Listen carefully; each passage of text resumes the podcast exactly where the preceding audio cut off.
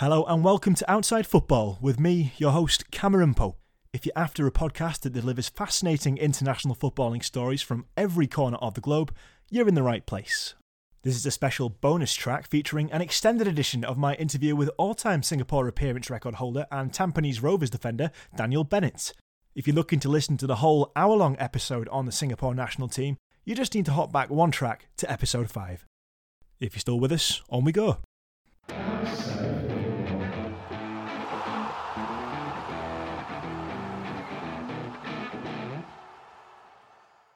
If you're listening in from the city state, the man you're about to hear needs no introduction.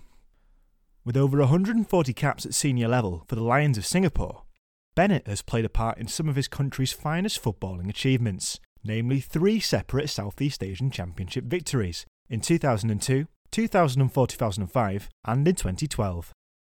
No man has ever pulled on the red jersey on more occasions, nor achieved more success in it and the 42 year old rightfully has a place in the FIFA annals.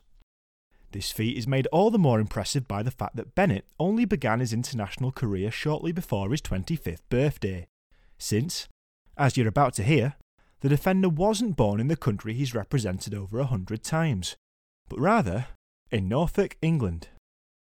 So Daniel, how did the move to Singapore come about in the first place? Let's go right back to the beginnings before it all started, really. And what was it like growing up in the city state? Well, my parents were, were teachers originally, so they, they got uh, contracts over here to, to teach. Uh, that was way back in 1980. I was two years old, so I don't remember too much about that, obviously. Um, life in Singapore is, is very different now. I'm sure you've, you've been to Singapore uh, one of the most expensive places in the world. Probably when we arrived, it was nothing like that. A third world country and really building its foundation. So lots of things have changed, and it's really, really an honor for me to to to have been able to live here so long and then eventually represent the country. And was was sport always a big part of your life um, growing up? I mean, were there opportunities to play? Because obviously Singapore is known for a lot of things and a lot of successes. Uh, sport perhaps probably isn't one, and so I just wondered how that really tied in uh, growing up as a youth in Singapore. No, I mean, for myself, sport was always number one. Um, I think when you're you're good at something when you're young, you you enjoy it and you you follow it through. I wasn't I, I was okay at school, but not the best, as most footballers are. So uh, it was always sport, which was my, was my number one. I played rugby, I played, I, I ran, I was an athlete, and uh, football was always the the first for me. Yes. And so, how really? What was the point for you where uh, football um, made the transition from, say, a hobby to something you could perhaps see uh, blossoming into a career? Was there ever a stage where that happened for you? Well, I think from an early age there was an ambition that I wanted to to be a professional footballer, but obviously you don't know what that means when you're when you're young. Really, you don't really understand what it takes and and uh, what you have to do to get there. So I presume it, it, was when I was around 16, 17, and I started to sort of get interest of some of the local clubs in Singapore. Um, I was training with some of the, the national youth teams, although I couldn't play for them because I was uh, I was uh, still a British citizen. So uh, they, they put me in contact with some clubs and I started training with them. And by the time I was getting close to my 17th birthday, I was already in the first team at uh, one of the local clubs. So uh, it really it really happened within a year or so that I was sort of playing. I guess it was sort of semi-professional football. Nobody was professional. I was still at school, but it sort of got me into the mindset. And then when I went to university, I always had that in, in my mind that I, I could possibly come back and do that. And speaking of university, having lived almost all your life uh, in the Lion City, how did it feel returning to England for that further stage of your education? And how did that balance with a burgeoning football career? Yeah, it was it was hard coming back. I mean, the culture over in England is just completely different. So, I was I was at Loughborough University, a sporting, a well-known sporting university. Um, a lot of good players, and I found it difficult to, to settle in to start with. I was in the, I started off in the fourth team. Um, my dad called it the pub team. He said, "What are you doing in the pub team?" And and slowly uh, I, I, crept up. I was in the seconds, and then I was in the first team. But um, it was it was it was not easy. Uh, the culture is very different. Uh, I'd only ever spent summer holidays there, so just getting used to being so far from the family and and uh, the weather as well. I mean, it, it, was a complete change for me over there. Yes. And so in Singapore, before you've gone, you've spent time uh, with with Tiong Bahru, um, coming as a semi-pro, uh, just as a teenager, getting into the swing of things. You've gone to England um, to do your degree after finishing your studies, you returned back to the city state. And what sort of path did your career take then? Well, honestly, I I came back thinking it could be sort of six months, just allowing me to live there again. Because uh, initially my contract was six months. I thought it would give me an opportunity to to sort of come home. I considered Singapore still my home, and perhaps find a job. Uh, then then shortly after I'd arrived, they started talking about uh, the foreign talent scheme, which in Singapore was the scheme to, to get foreigners to start representing the Singapore national team to, to, to improve the, the quality of the, the football in Singapore and give us better chance of winning uh, trophies against uh, countries within the region, really. And uh, sort of within a year or so, uh, my career sort of took off. I was named Player of the Year in 2001 in Singapore. I played against uh, Liverpool and Manchester United when they came, and and from that I, I, managed to get some trials back in England. And as you know, I ended up uh, back at Wrexham within a period which I confirmed that I would take that citizenship, and and then uh, of course my association with Singapore continued from there. And I mean, because obviously there's, there's two big points there. Obviously, you've uh, you've, you've managed to uh, find yourself some some football with a reputable club in England, or should I say Wales, um, and you've also taken the move to to become a Singapore citizen, um, which obviously uh, is a, a, complicated matter because it Singapore doesn't recognise dual citizenship. Um, but just to look at the, the Wrexham side of things, uh, firstly, what are really your memories from the, your time with the Red Dragons, and what was it that that convinced you, that encouraged you really to come back from the UK to pursue a, a career in Singapore? Uh, probably my memories I, a lot of it was just walking out on match day because the crowds were just unbelievable there. Even if it was a three, four thousand crowd, I mean, the noise and the, the passion which the fans had, I, I will never forget. Uh, walking out at the racecourse was was wonderful. Uh, they're one of, they're some of the best moments in my career, uh, for sure. And I I still keep in contact with some of the some of the fans there. Uh, it's nice to know that I was held in fairly high regard as a player. So uh, Wrexham is, is always close to my heart. Uh, but I think more than, more than anything, it's the, the boys off the field. I had great group of guys. Uh, I remember driving in with Lee Trundle every day. As you know, he's a, he's quite a character. So uh, I'll never forget those drives in with, with Lee. Um, and I lived in the city centre in the end, in the city centre of Wrexham. And I had some good mates that we, you know, we, we were all single at that time. And we all hung around together. So there, there some really good friends which I've made from that period, and, and I still keep in contact with them. Uh, after that great time, obviously two stints with with Wrexham, uh, sandwiched around your time with Singapore Armed Forces. Uh, what was it that made you decide to return to Southeast Asia? Well, I think I think the fact that I, I actually took the Singapore passport during my period at Wrexham, uh, it, it, made it a lot easier to represent the country being in Singapore. Um, I, I, I, honestly did want to come back anyway. I really miss Singapore in many ways. Uh, I the only regret the only regret I would have is that I wondered whether I could have played at a higher level in England. Uh, there was there was some interest from some championship clubs while I was there, and uh, that's the only regret I would have. But then, you know, I've had such a wonderful career in, in Singapore, and and you, you can't have it both ways. So I felt that coming back to Singapore would allow me to travel much more easily with the team. There's certain competitions like the Suzuki Cup in Southeast Asia where it's not a recognized international tournament. So you get the, the likes of Etherington now, who who's playing for Cardiff. So he's he wasn't able to come back for those games. Um, so I just felt it would make it easier if I was in Singapore, and uh, and I, I, I, would get the opportunity to travel around Asia. I played against the likes of Japan. I played in Korea. Played uh, played in all, all sorts of in the Middle East. So I've had a fantastic time traveling, not only playing the games. And I imagine, you know, in so many games and so many years uh, at, at, the forefront of Singapore football, and obviously traveling to all corners of Asia and various qualification trails, you must have seen some sights uh, in, in that time. I mean, yeah, if you talk about stadiums, we, we played in uh, probably the, the, the best stadium I played in was in Japan, in Saitama Stadium. We played the Japanese national team in a World Cup qualifier.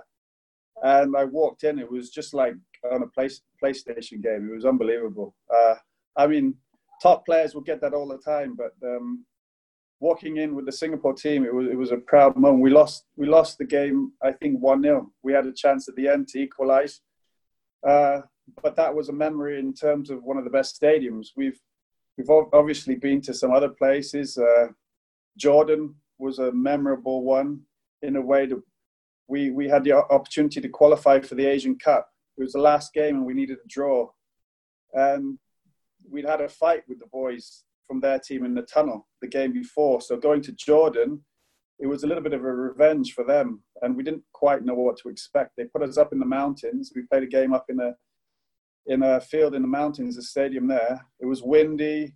The boys were aggressive. The fans were wild. Uh, in the end, we we uh, we lost two one in the, in the final moments of the game, but it was an atmosphere which I won't forget. Um, I think that the, the other one is probably Tajikistan where I, am still certain they poisoned half our team before the game.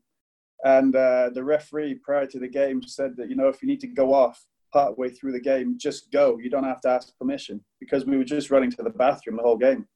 So we spent half the game with, with players going on and off the field. And it was a, it was a tough game. I think the, the military had come to watch.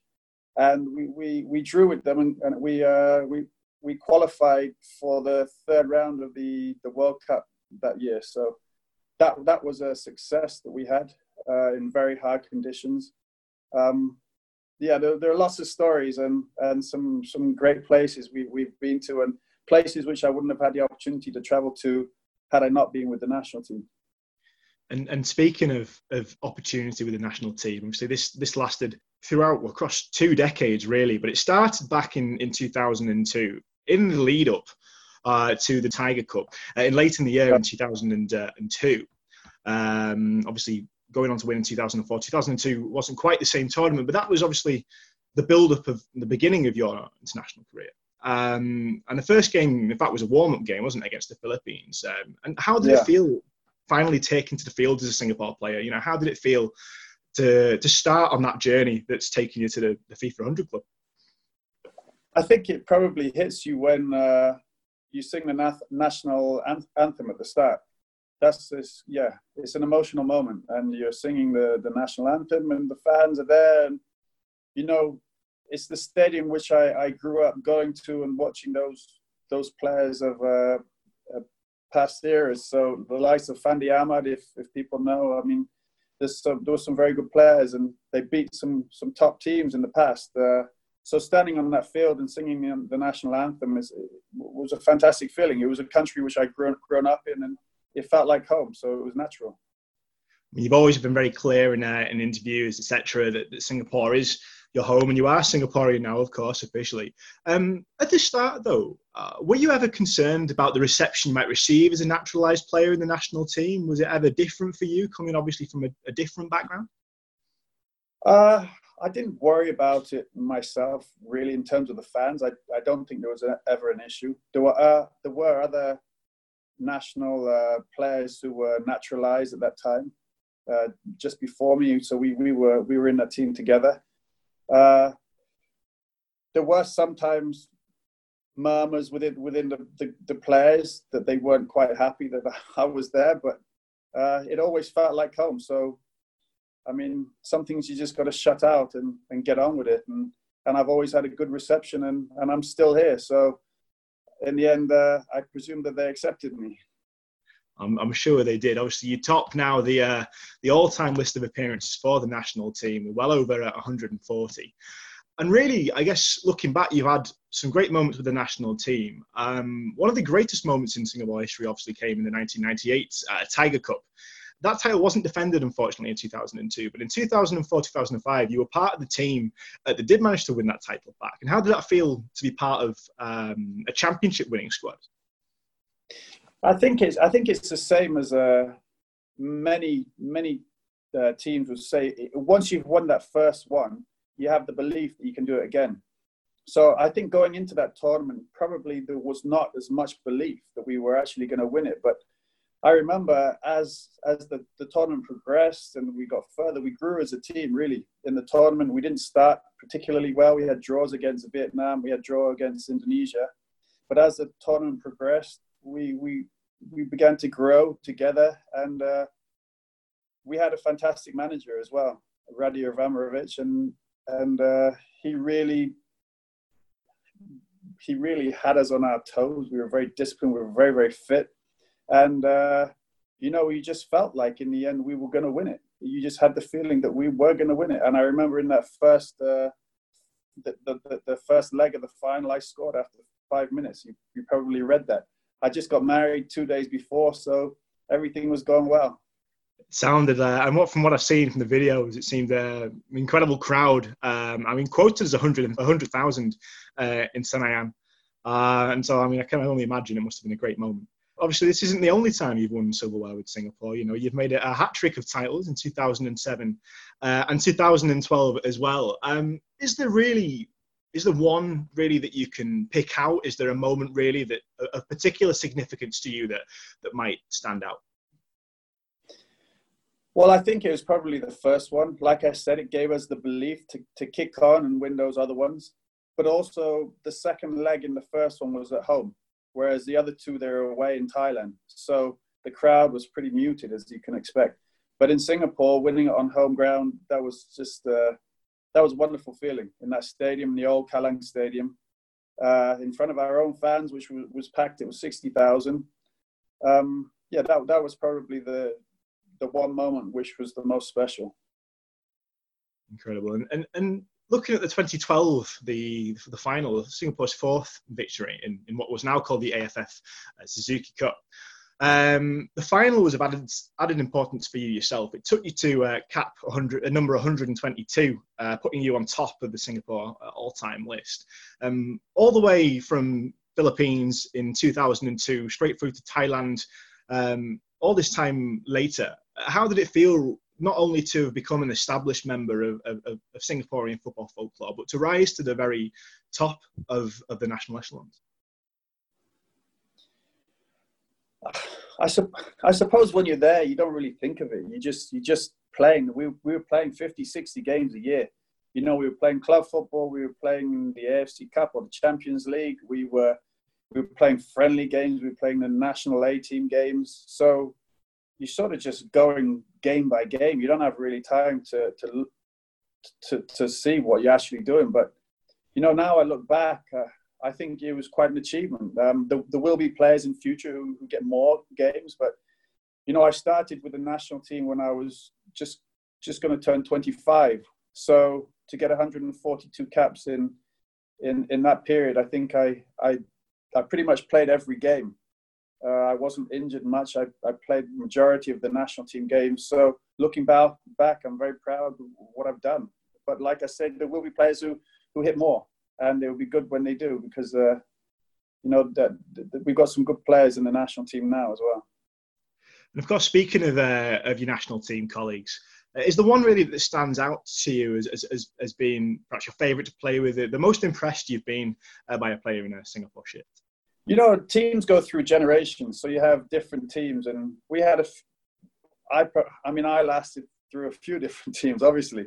Uh, I, I, wouldn't say there was one. There was there's, many who had different qualities. I mean, we had fantastic goalkeepers. Uh, we've had we've had defenders who I've enjoyed playing with. I mean, I don't like to pick out just one player because everybody has uh, different qualities. Uh, I enjoyed it when Alex Duric came in the team. He gave the team a big boost. His his uh, attitude on and off the field. He scored he scored a lot of goals in a very short period of time. I'm good friends with him. Uh, but also playing with the likes of Shijai, Mustafic Fahrudin, Khairul Amri, uh, that batch from who came through together, Baihakki Khaizan, Ridhuan uh, Muhammad, and uh, Shahril Ishak. Uh, th- these boys, they always stand out because they, they came through at the same time I was coming into the team. They were six years younger than me. They were sort of 18, 19.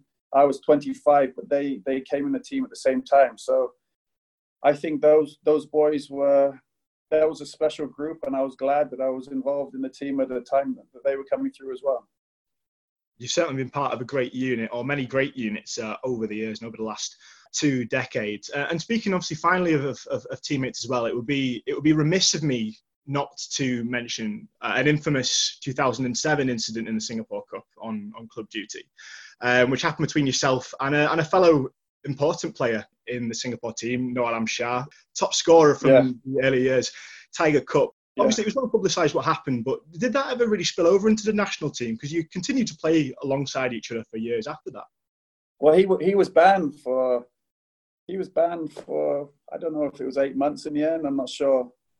Uh, but no, I mean, Raddy sat us down and we talked about it, and you know, sometimes there's got to be a time for forgiveness. So uh, we we decided to push on. It was the best for the team.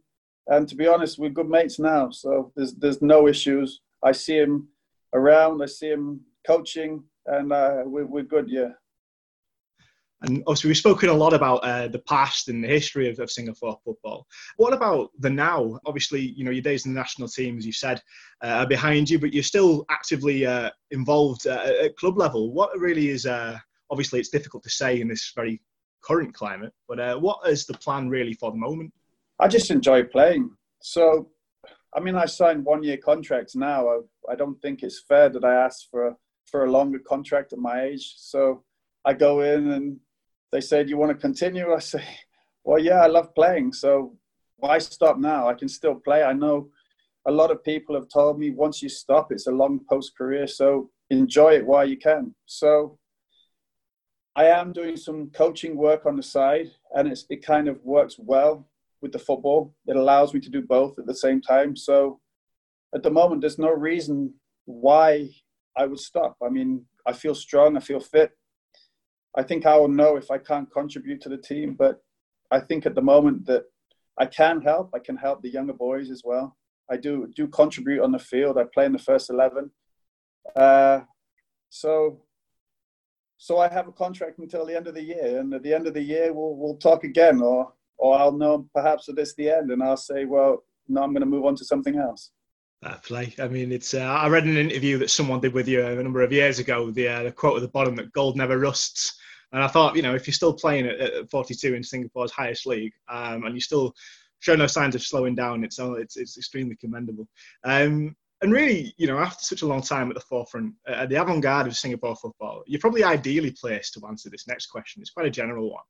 Uh, how do you think the game in Singapore has developed over the years, and what do you think it is in store for its future? Mm-hmm. This is a difficult question. Uh, well, you might you might know that there's been a lot of uh, rules implemented in the league. Uh, they they felt that the the average age was a little bit too high, and young players were not coming in. So they forced a rule on clubs in Singapore that they have to play with three under 23 players starting a game. They can be taken off at halftime, but they have to start the game. So what it's done now is really create. Well, a lot, a lot of senior players have lost their jobs um, because obviously you're looking at bringing more than three young boys in because if, if some of those are injured or or they're suspended, you obviously need backups. So half the squad now is pretty much a youth team. Um, you, you have sort of 10 10 seniors and, and 10 youth boys. So it's split squads in, in a way. I mean, prior to training, we, we play with the ball and you find that there's not perhaps the same team spirit as there was before. But I think the biggest problem for uh, Singapore football is when those boys hit 24 and they still have this rule. They've been playing first team football until they're 20, until they hit 24, and then they don't have a club. So whether this is working I don't know. But at some point, I think they have to lift these rules and say, okay, we've, we've, we've got rid of perhaps enough senior players, apart from myself, and and now we have enough injection of youth. Now let those players who are hitting 23, 24, 25, let them continue playing rather than losing their jobs because because you've given so much play time for them uh, up until they're 23. They have to be able to continue. So I think there needs to be more clubs in Singapore. There's only probably six local sort of clubs, and we have the we have a young kind of national team. We have a Brunei team. We have a, a team from Japan. So I think there should be more, and so naturally those young players will start to play rather than uh, being forced to play. And I think that that is a big issue we're having at the moment. And the quality of football has uh, has gone down, and it makes it very hard when we go into the the Asian competitions, ASEAN, the, the, the AFC Cups, the Champions Leagues. It makes it harder for us to compete. So I think there needs to be a good look at that, and uh, and then I think there needs to be more money in the league. But then that's uh, another issue altogether. Of course, of course, there's uh, a lot of factors really to consider. I think when uh, when looking that's at right. that. it'd be you know it'd be it'd be great from a from a general point of view, from a personal point of view, to see Singapore manage to make it. I mean, one, I'd love to see them back at an Asian Asian Cup. And obviously, it's something they've not managed to qualify for without being hosts. And you know, I guess the long term goal we had. Um, goal 2010. Obviously, that was didn't come to fruition, but the long-term goal was to see them at a World Cup. I mean, it seems an awfully long way uh, away at the moment, um, but I mean, I for one hold out hope that one day that it might happen. There's Well, certainly we, we, we have a goal. We have a goal 2034 now. I don't know if you've heard, but the Right. government has has put a, a goal of getting in the World Cup by 2034. So there are plans to get things on the road. I'm I'm currently involved with the coaching of youth, and I enjoy the coaching of the young boys. I've been mostly involved with an elite team, under 10 elite team. Uh, and that's that's the age group we have to look at if we're going to get in that 2034 World Cup. So it's it's, it's a it's a big thing uh, getting the quality of the coaching to improve in Singapore as well. Well, I hope you all enjoyed the interview. Thanks very much for tuning in to Outside Football today. I've been Cameron Pope. You can find me at, at Cam Pope Sport. And do check out the podcast Twitter page at, at Outside Footy. That's footy with a Y. Uh, you can find links to all our episodes. So far, we've looked into the Singapore national team as well as Eritrea and Uzbekistan. Do be sure to follow those up if you've enjoyed today. Many thanks. See you again.